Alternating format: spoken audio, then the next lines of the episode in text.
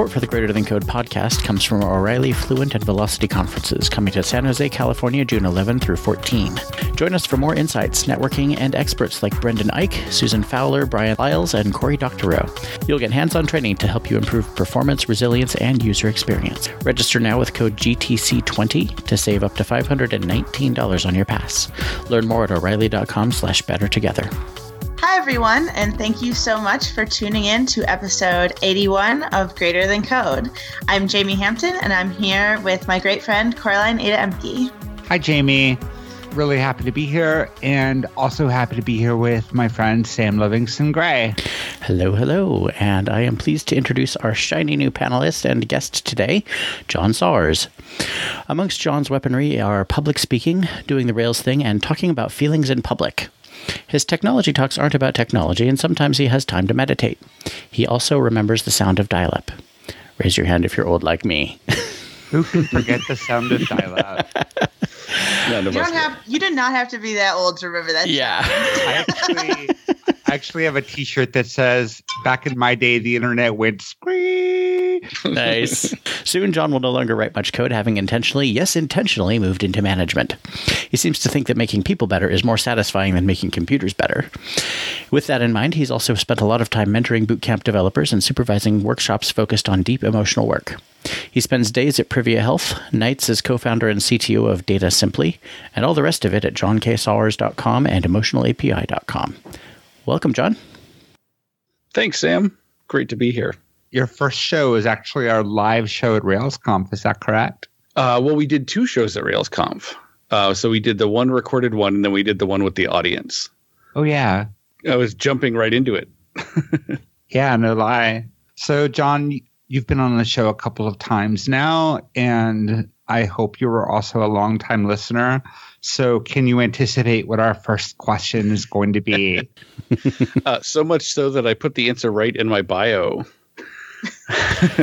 Cheater. Curses. Outwitted. yes, my superpower is talking about feelings in public. And I started thinking about what that answer was going to be like after listening to like probably the second show. And I was like, oh, what would my answer be? I stumbled upon that fairly quickly and was like, yeah, I think that's it. How did you acquire the superpower of talking about feelings in public? Oh, it was uh, a long, long process. I spent the first 35 years of my life being incredibly shy. And I could relate to people I knew very well, but like relating to people like in public or in groups was difficult. And then I went to some workshops called P3, Purpose, Passion, Peace, which are focused on delving deep, deep, deep into the, your emotional history and actually working on expressing those emotions from the whole of your life that you've been holding on to that you've never addressed. And the that way sounds really, really difficult. It is like putting myself in that position. I know I would be crying an awful lot. Yeah, and and there's certainly plenty of that. What's amazing about the workshop is that it's organized in such a way that like you feel safe enough that you can do it, uh, and it's a pretty magical thing that they can accomplish that in such a short time because you sort of show up, you meet everyone. There's a bunch of people there who've been through it before, so they sort of know the the thing, and then they just sort of guide you through this process and make it feel incredibly safe and like everyone understands what you're going through. And so suddenly it becomes a little bit more possible to actually say that thing that you've never said in your entire life or to admit that you feel X about Y. And going through that process was amazing for me. And, you know, I started going back and assisting people. And then eventually I was doing it so much, I was like organizing the weekends and, and supervising the workshops. And through that process of just suddenly being able to have feelings in a group of people that often I just met like the day before. I suddenly became okay with it. I mean, it was a lot of practice. It was years of practice, but at the end of it, it was like, oh, all right, it's okay now. I think that in some ways, maybe it's easier to have feelings to people that you just met than people that you've known. Would you agree or disagree? I would. I would agree. So I know um, we have this ideal of programmers as being these code writing machines who don't let their feelings get in the way.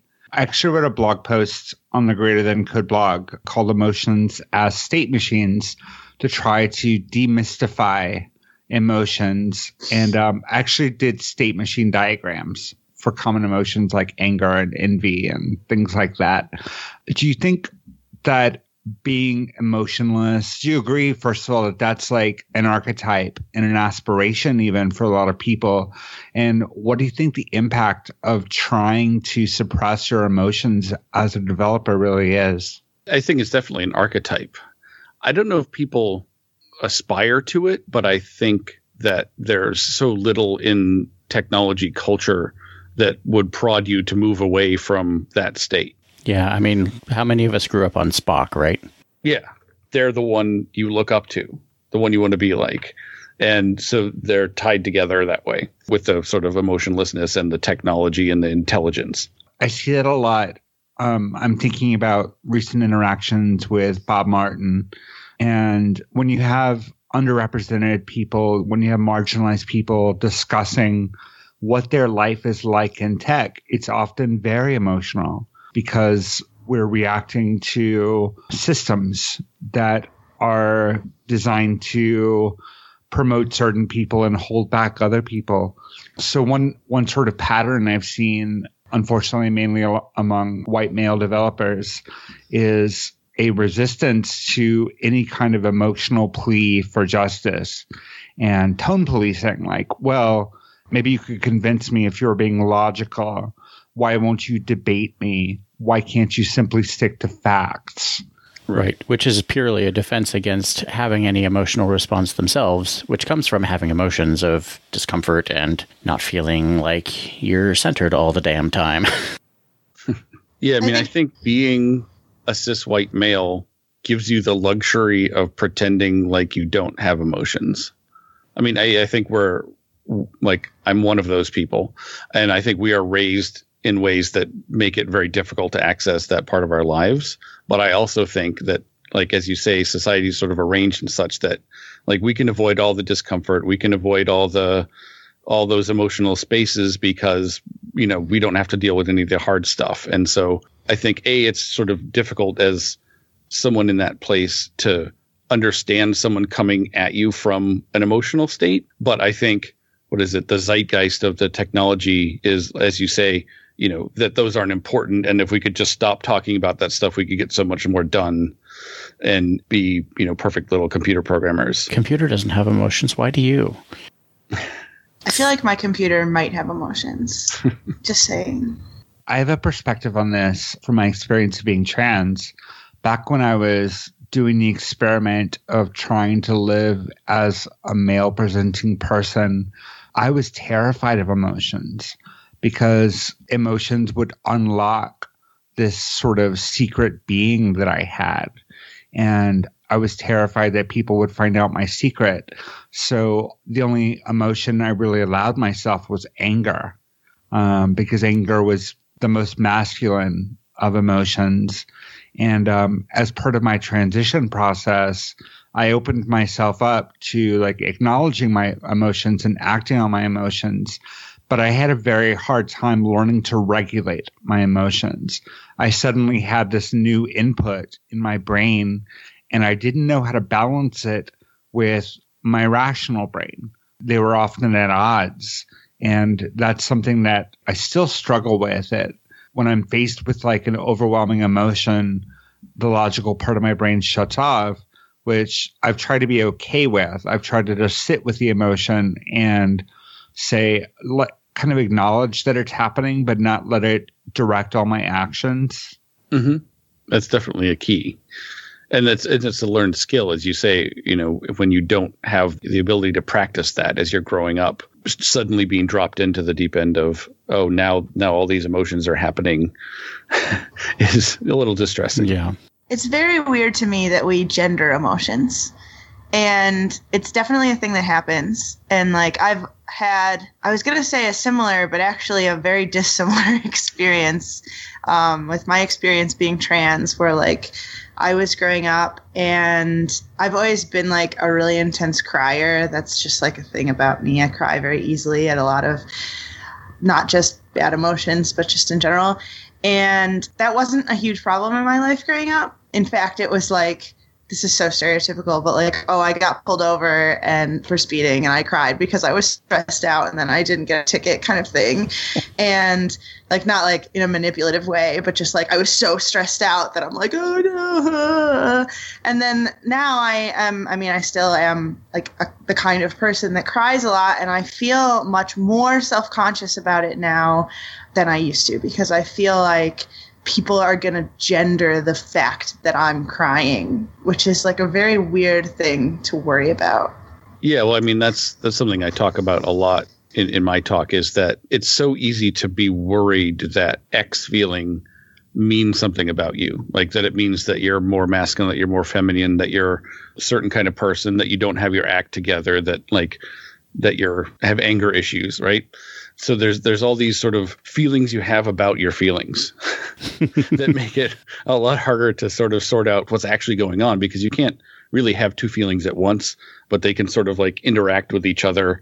And so you have to sort of tease them apart and deal with like first is the one feeling then is the other feeling.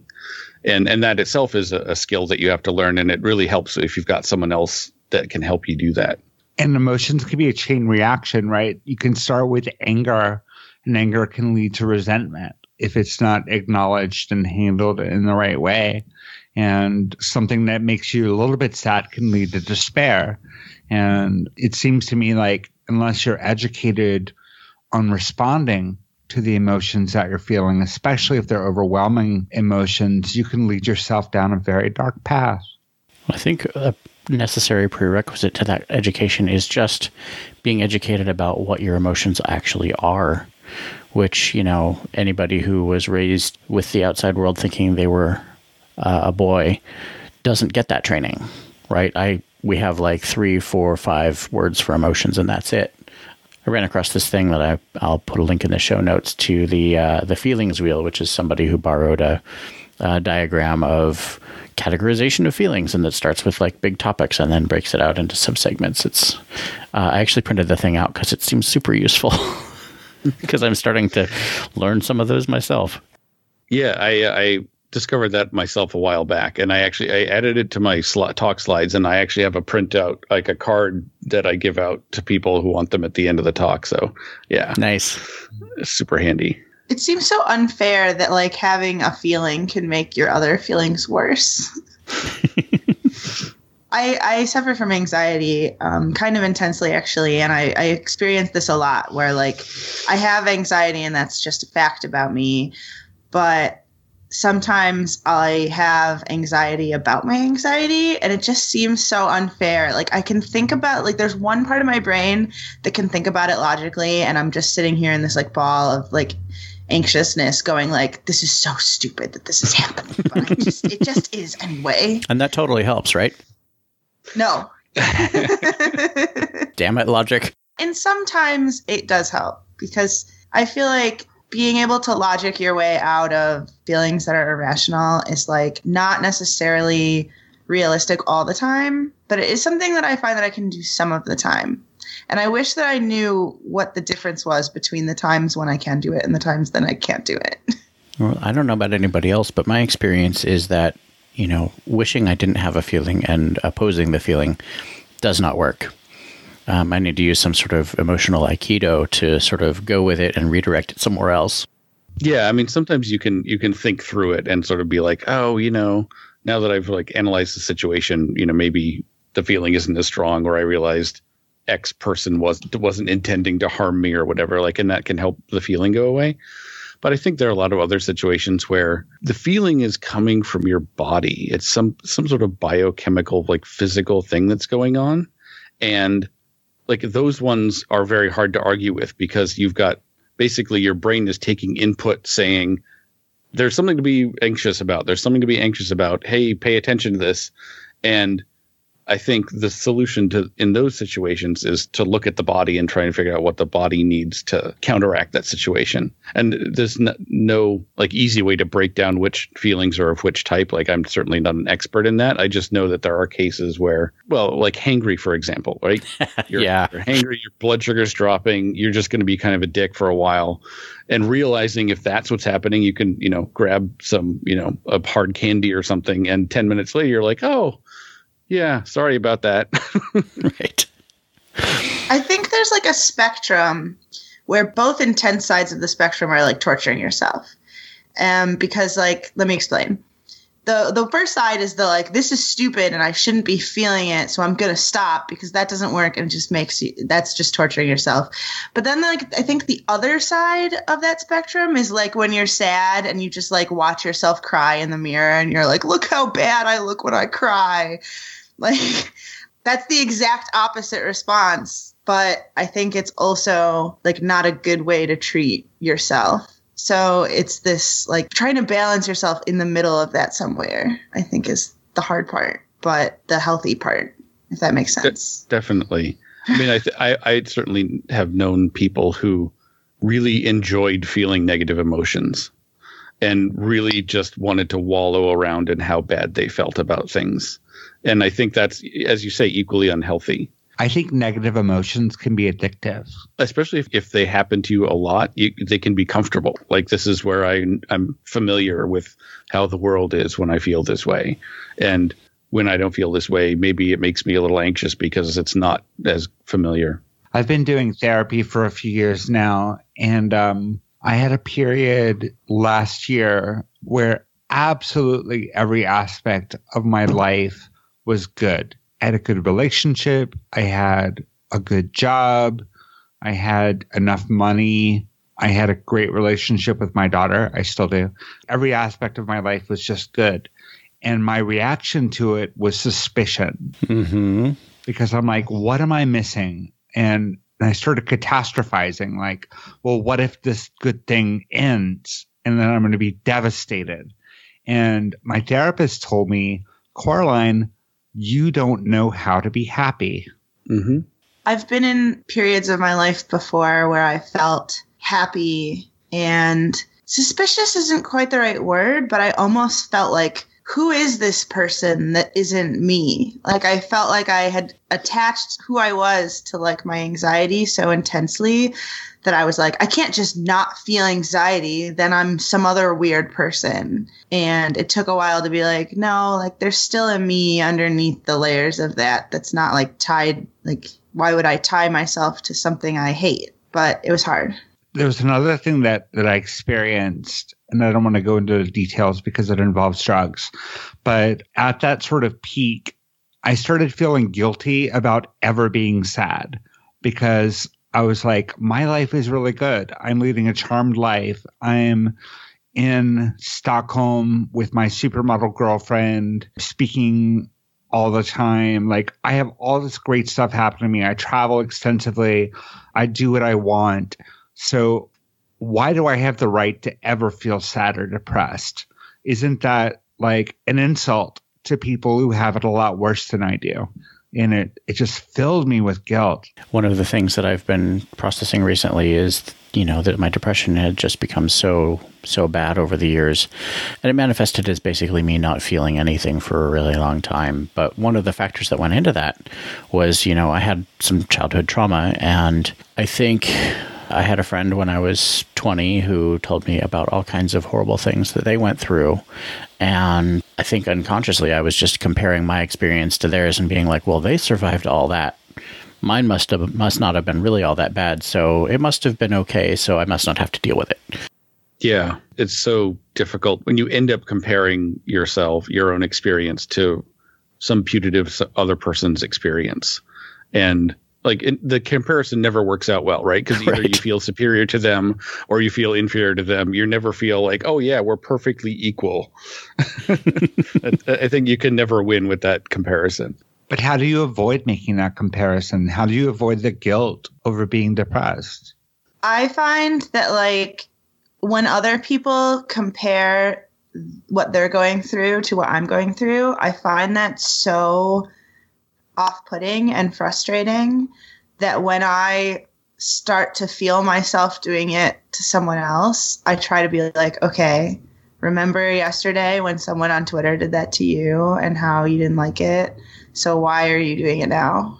And I actually do like, I can see where that might not be helpful, but I actually do find that really helpful for me personally. I, I think that what can happen a lot of times when I express an emotion and someone's like, yeah, that relates exactly to this situation I was in. I feel like they shift the center away from me and my feelings and they start centering themselves, which isn't truly a way of practicing empathy. Yeah, that's something I've I've had to train myself out of doing because for a longest time I thought that like by relating a common experience was the way to sort of get on the same page and and sort of talk about how common we are.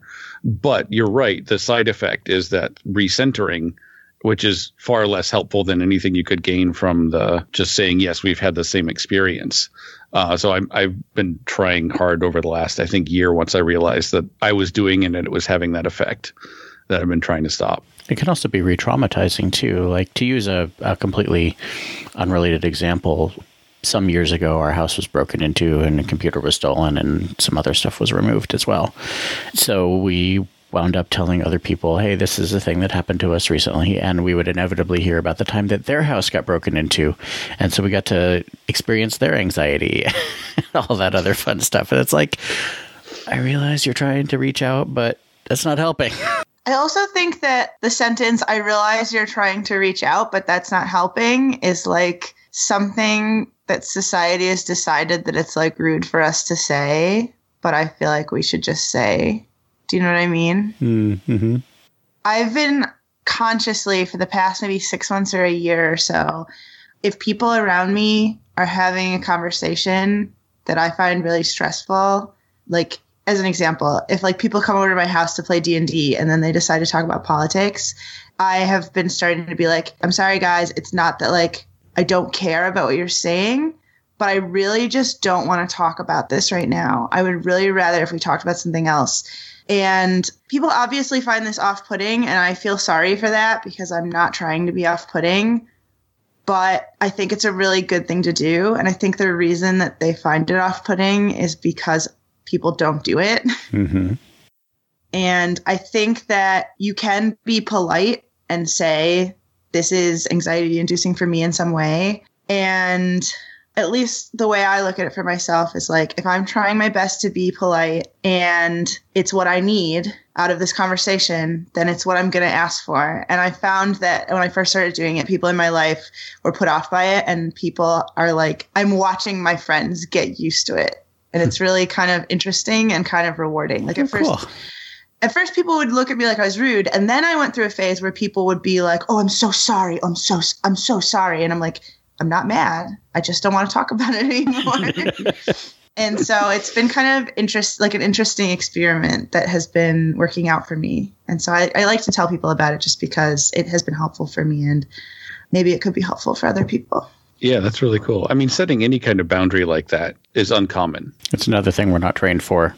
Yeah, and that just the the I mean, and I think especially women get this where their boundaries don't matter at all, and other people can do whatever, and so then they get a lot of pushback when they try to set any sort of boundary.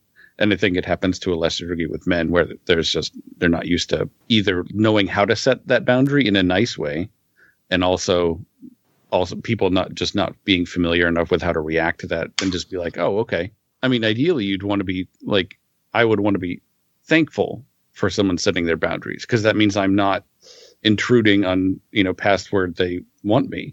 But yeah, it t- I think it takes learning. I think you have to fundamentally become comfortable with the idea that other people are people. Yep. So, John, one of the things that we mentioned in your bio is a project you have called emotionalapi.com. Mhm. Do you want to talk about that a little bit? Yeah, I'd love to talk about that. So this project came out of the work I did at P3 because I sort of basically had spent years doing that, learned so much about like how my emotions worked, how other people's emotions worked that I felt like that knowledge would be really useful if it was spread around some more. And I wanted to find a way to make it, uh, you know, accessible to someone who hasn't gone through, you know, a sort of a deep, intense workshop experience, um, and realized that you know a lot of it is based on just misunderstanding of how feelings work. Because, like, again, no one ever sits you down and says, these are the kinds of feelings you can have, and these are how they feel, and this is what you can do. And they'll, like, like I never did. I don't, I've never heard of anyone getting that, that sort of training, certainly not early in life. And so I thought, oh, well, now that I know a few things, how can I get that out? And I was like, well, I could do blog posts And then I was like, you know, this actually would really make a good like Rails conf type talk because I think it's a conference I, I go to a lot. It's the people I like a lot. I like the community a great deal. I think it would be receptive to that sort of an idea. So I sort of started building it like, oh my God, I could actually do a talk. And this was still when I was at the point of like the thought of getting on stage seemed rather impossible to me. But I was like, ah, this idea is too good not to talk about. So I just sort of started writing ideas down, writing ideas down. And then the uh, Open Source and Feelings Conference had their CFP out. Um, this was what, three years ago. And I thought, oh well, if there's any conference ever that that would love this talk, it's it's that one. So I, I sort of forced myself to really get it in shape and get a, a proposal together. Submitted that like right before the deadline. I was not selected for that, which was fine because then I already had already done the work, and I was like, all right, well now I can pilot the idea. I put it, made it into a lightning talk that I gave at RailsConf 2016 got a lot of positive responses from that and was like, okay, all right, I can make this into a full talk. I think I've been on stage for five minutes. 40 minutes isn't going to kill me. so yeah, basically the, the, the idea is use an API metaphor and, and other software metaphors to talk about feelings as a way of making them accessible, as a way of ha- talking about different aspects of the experience so that it's easier to understand and especially for someone who you know isn't used to thinking about feelings, having a metaphor is like this really great handle for thinking through what things might mean in in their experience. So I said, all right, API, great. So you've got this API that everyone has and things happen to you like people say things, events happen and that's going to trigger an emotional response and that's like an API request response. And so what I started adding into that was okay, well we've got this sort of middleware layer that takes in the API response and then figures out which emotional endpoint you're actually going to hit. So it's going to say, well, if this happens to me, if you know my boyfriend leaves me, then you know I'm going to feel sadness. But another person could have a different middleware that my boyfriend leaves me, and you think, oh, thank God, I was just waiting for that to end. and so that's what we all have as people and everything that happens to us in our lives that has some sort of emotional impact builds in new mappings and code in that middleware layer. And it can be a simple thing like you know i get pulled over for speeding i feel anxiety something simple like that. Or it could be you know my mother just died and now i feel a million times pain a million times sadness uh, 20 times anger, 100 times guilt, you know, and, and this sort of massive complex of interrelated feelings that can be all triggered by a single thing. And so this sort of metaphor sort of explains how you can have a simple emotional response or a very, very complicated emotional response. And then so I use that as a way of sort of introducing the concept and then dive into like what I call a toolkit that you can use to start exploring your own emotional API. So you get some experience with like what does it feel like when I feel sadness? Because I'm not sure I've felt that before, or when I feel it, I'm not sure what it is. Um, and so I talk about different ways that you can like practice having feelings and pay attention to what your feelings are and notice them day to day so you get more in touch with what they are.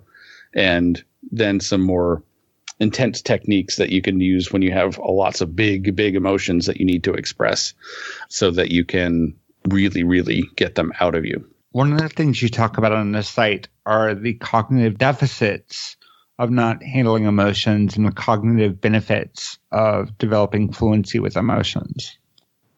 Yeah, yeah, and actually, that was I was you had mentioned that earlier as a question of of how it, the impacts happen, uh, and so as part of putting the talk together, I did a whole bunch of reading, and a bunch of it talked about how this is primarily coming from Amy Cuddy, who had done research on on a bunch of different things. Part of what she talked about was the feeling of powerlessness, which is something you get you can as part of society, or you know if you're in a, if you're in an underrepresented minority in a group where of people that are in the majority, you know, you can feel that powerlessness. But there are a lot of other situations that sort of trigger you to feel powerful or powerless. And I think when you have a lot of unprocessed emotions that are sort of sitting in there that you're not really dealing with, that makes you feel powerless because things can trigger you to have like trigger to react to events far greater than you would normally.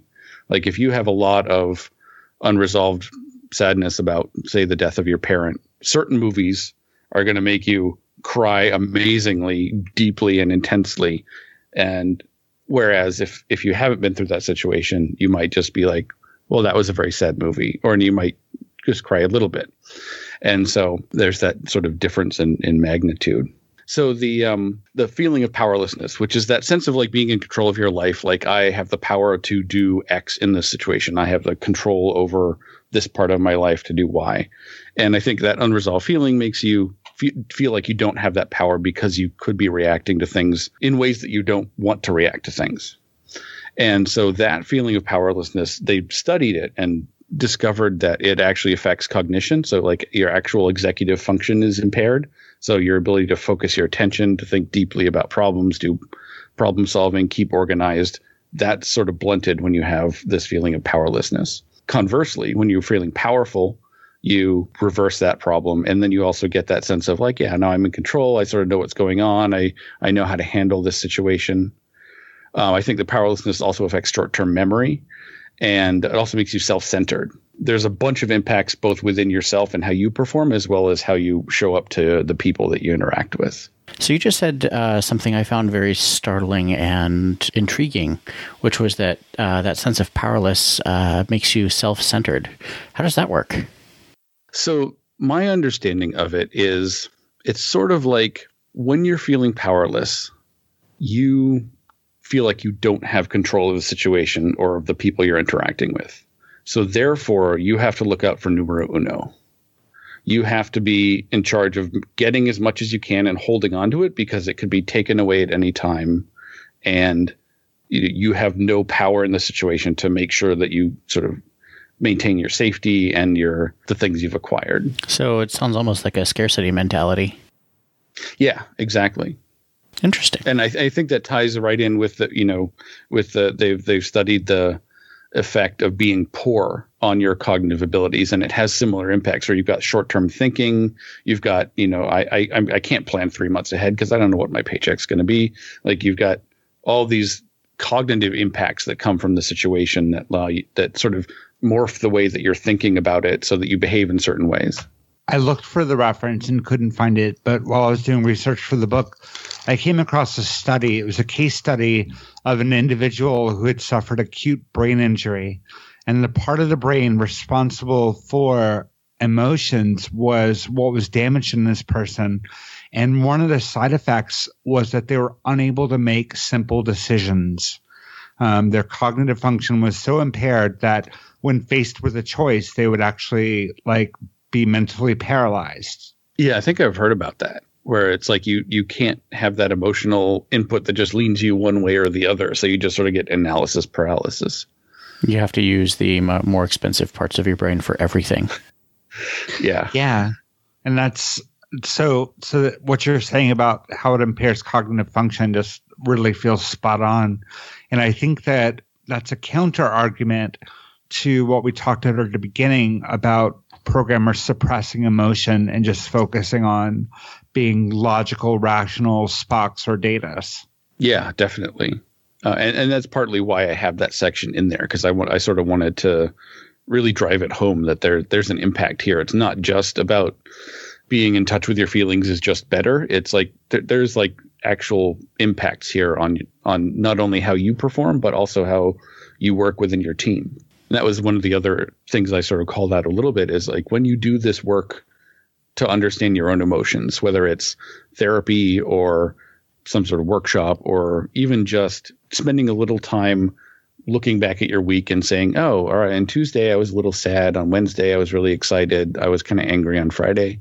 Even something like that, understanding how your own feelings sort of ebb and flow and what they do is going to help you understand other people's emotions. It's going to immediately connect you to their experience because I think it's a lot of it's really universal. And even if it's not universal, just the fact that you're having a feeling is a good way of relating to someone so you can see them going through something and re- and know what it is or know at least enough about it that you can feel that empathy and and try and help them, you know, do what they need to do. So you can actually through practice raise your emotional intelligence.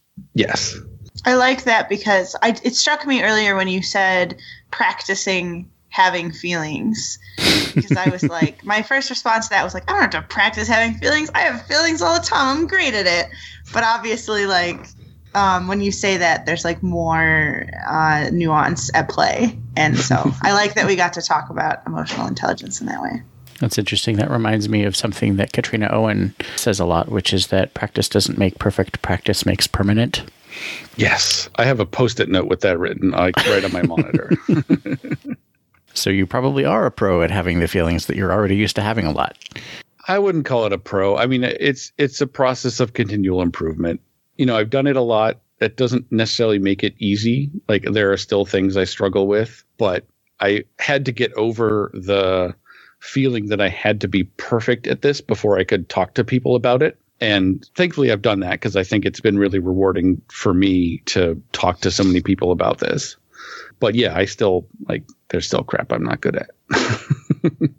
and just to be clear, that was my response to Jamey, not to you.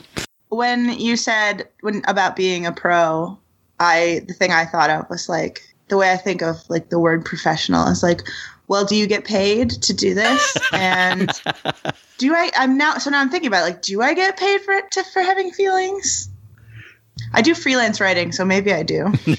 I I know that based on the feedback I get in my work, I get paid for having emotional intelligence mm-hmm. because that impacts the way I work with other people. That impacts the way I mentor other people. It affects every interaction. And so it does directly relate to how well I do my job. Yeah, Your it's true. Professional feelings, Ever. In an ideal world, you wouldn't be able to get past a certain point in your technical career without developing those uh, interpersonal and emotional skills. Um, unfortunately, organization different organizations reward different behaviors, but yeah. Yeah, there is some data that um, Daniel Goleman put together. He's the guy who wrote the emotional intelligence book uh, about that. Th- when you do have the skills, you get promoted faster and you get to a higher level, which is not surprising. So th- I think there is a little bit of that sort of limited level, but I think people get farther than they probably should. I had a response to a series of tweets that Sarah Mei was making. She was in a discussion with someone else, I think with DHH, and um, they were distinguishing between an engineer and a coder. And my first reaction to that was that it was a little bit classist and elitist.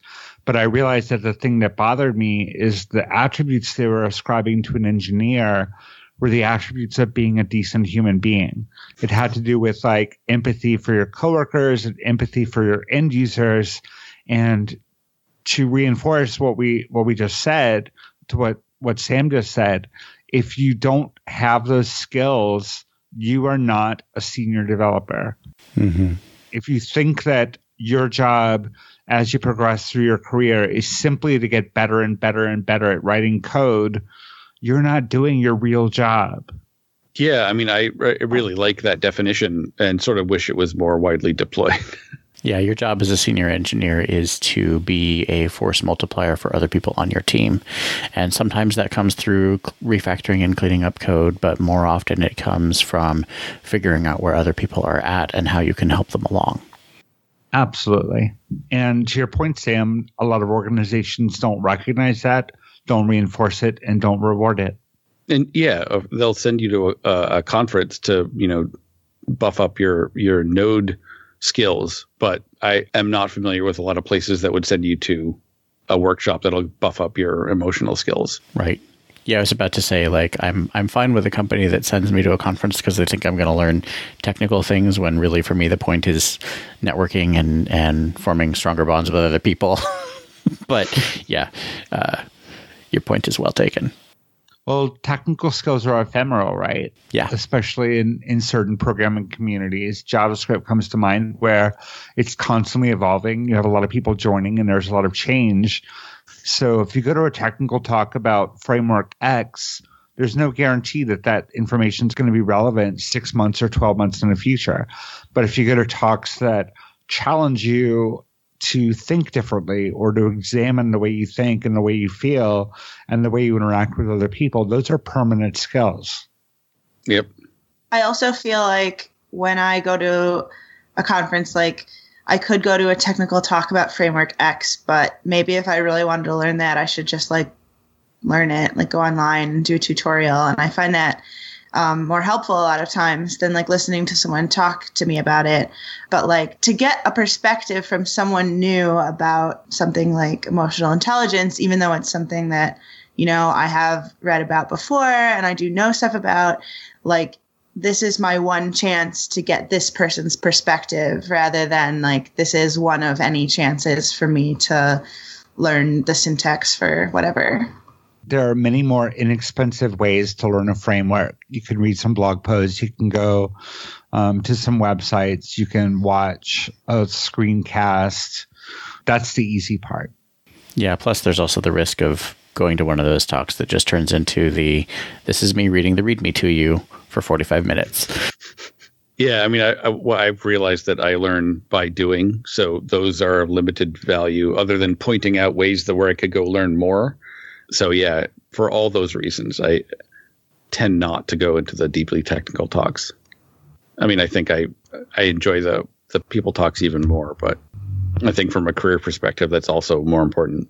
So, what are some of the negative consequences of people who refuse to acknowledge their emotions working on a team? How does that affect team dynamics? I think, like I was saying before, you will have reactions to things that are outsized to their, you know, proper proportion. So, an example I've, I have from from my own history, and and I talk about this in the talk a little bit too.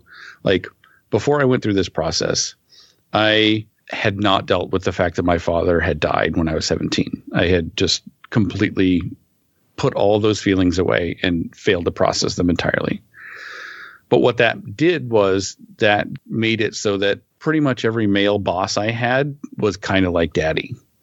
And so when things happened that like I released a bug to production, oh no, like to me that felt oh no daddy is mad at me and he's going to leave me. And so that is a massive massive impact on my emotional state there at work you know as a 32 year old man versus just like oh there's a bug. Okay well i think i can fix it right now let's just push out the update so for me reacting to that i mean I, I wasn't actually on a team at that point but i would imagine that if i'm reacting to a bug going out with a, a whole team is there doing a release like it could cause a lot of anxiety in other people. It could cause me to lash out at other people. It cause me to overreact to how we're going to solve the problem.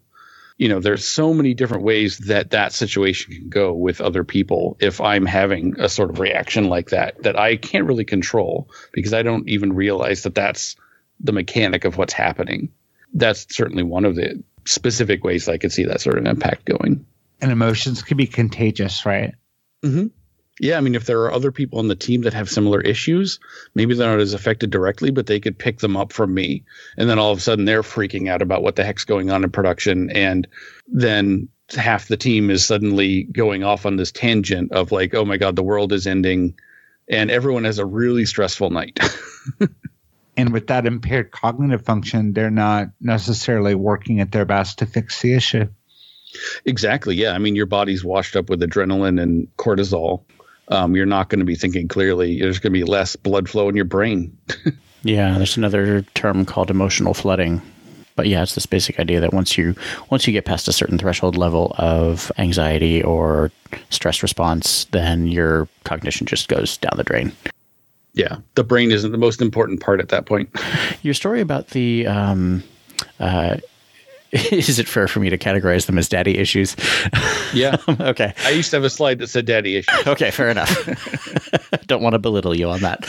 But your story about that uh, actually goes directly into a question that I had. Um, so when when I first encounter the term emotional API, it implies to me that there's some way that I can like post to an API and influence my my emotions directly. But in your metaphor, you're saying that there's all this middleware that adds a lot of nonlinearity to those external inputs. So does that mean that our our real job is to understand how the middleware works, or is there some stage at which you can actually influence your emotions and your emotional responses directly? Yeah, you can definitely influence them, your responses. So you can post to yourself, right? You can think about some emotionally intense experience in your life and and have that experience again. So you you can cause those to happen and you can use that to sort of understand what your responses are. But doing a lot like some of the deep emotional work that I talk about where just whether it's just finally sitting down and crying as hard as you can for hours and hours probably more than once to finally resolve the grief that you have about something or laying down on an air mattress and kicking and screaming for as long as you can until your all your anger for whatever situation is gone.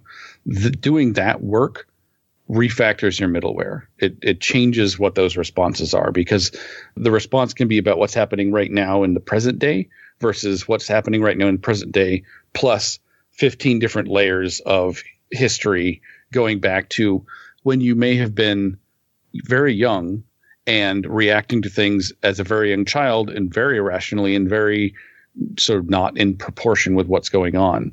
So you've got this multiplication effect of the things that happen in your past sort of coming forward and making what's happening to you now 10 times more intense than it needs to be. So this emotional API is not idempotent and in fact can mutate. yeah, yeah, and you and there and there are also like different versions of the API that sort of evolve at different ages. It's like layers adding upon layer, and so X input comes in at one age, but it's going to call the previous the same endpoint in the earlier ages.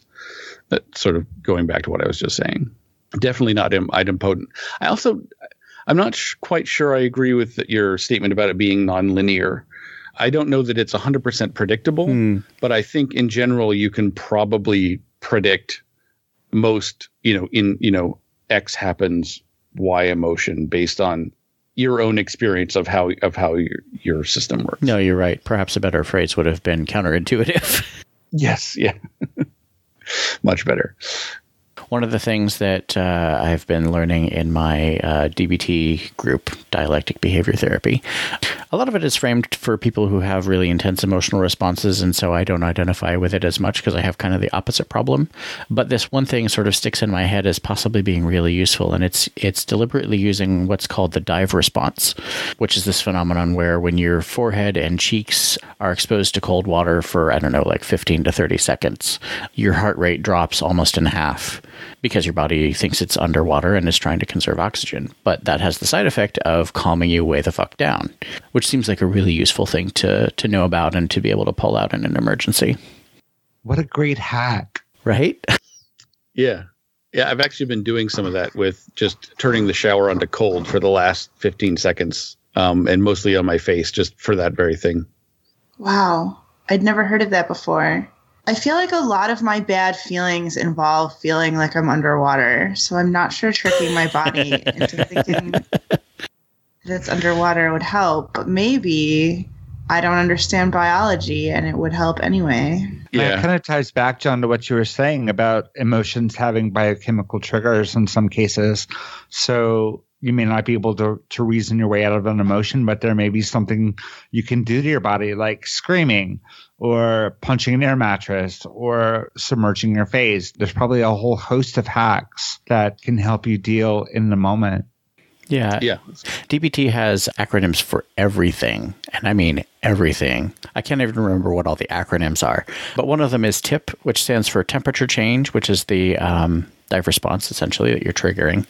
Uh, the I is for intense exercise, and the P is for progressive relaxation. And I'll just leave leave the tip response there as a thing that people can Google for. A hack that I've used in the past when I'm feeling very overwhelmed, and when I say I'm feeling very overwhelmed, for me personally, it means like panic attacks that I have. And a hack that I've used for like kind of trying to pull myself out of that is it's five things you can see, four things you can hear, three things you can feel, two things you can smell, and one thing you can taste. And going through like the steps of that has been helpful for me in the past. I guess the problem for me is that like normally when I'm in the state that like I need to do that, I need someone else to tell me to do that. Mm-hmm. So like I've picked like a handful of like important people in my life and been like, ask me for the five things if I'm freaking out. But I would imagine that in other situations, someone could just do it internally also and be helpful. I have a similar sort of practice. Um, I have PTSD, among other things. And when my PTSD gets triggered, I was given some advice um, get under a heavy blanket, wrap it up tightly, drink some hot tea, and find something you can hold in your hand that you can smell and touch, and try to be present. Don't think about the past. Don't think about the future. Just like be aware of everything in the environment around you in the moment and remind yourself that like where I am right now is safe. That brings up a really interesting point that seems to pop up all over the place, which is that, you know, we can't ever not be in the present unless we're unconscious, right? But so often we layer all this other crap from the past and future onto that as well that it makes it overwhelming. So if you can just strip that away, then you have a better chance of of getting a handle on things. Yeah, I think bringing yourself back into the as much into the present as possible is like in the moment, like we're talking about now, sort of as a there's something intense is happening. I want to sort of get in touch with my felt sense, like my presence in my body in the world. That's a great way of sort of getting out of those states. But it's also, I think, uh, the deep work that I talk about doing is that same sense of bringing parts of you that are stuck in the past back into the present so that they're no longer sort of pulling you back into those old traumatic experiences even though because you are in the present you're not five years old anymore. Yeah thank you for the reminder. I feel like i I should probably add that in the DBT training, they're talking about a lot of these skills as like temporary distress tolerance mechanisms that you can use to get through a difficult moment or a short term crisis, but they're not the long term solution to your problems. They're just getting you through to a point where you can maybe do a little more work on them. Yeah. Well, John, this has been absolutely fascinating. And I think um, I've learned a lot. I love your API metaphor. I love knowing that you're a person who, who has done the work. And I think that's really inspiring. I'm sure our listeners are going to get a lot out of this too, and hopefully start asking some questions and check out your Emotional API website and start doing the work themselves. I think we all owe it to ourselves to be the best people we can be. And yes, that means doing the work. So thank you for that. And also thank you for agreeing to join our panel. I'm really looking forward to your continued insights in future episodes. Thank you, Coraline. I'm really excited to be here. It's been a wonderful conversation, as I knew it would be. I also want to say if you join the Greater Than Code Patreon, you can actually talk to me on our Slack group. Only Patreon you. dot, Just kidding. Patreon.com slash greater than code. Yeah, Pledge so in- any level. Yeah. Any questions you have about feelings, you can come talk to me. We uh, have a mental health channel for talking about that also. It's a very welcoming and caring group. Yes. Definitely.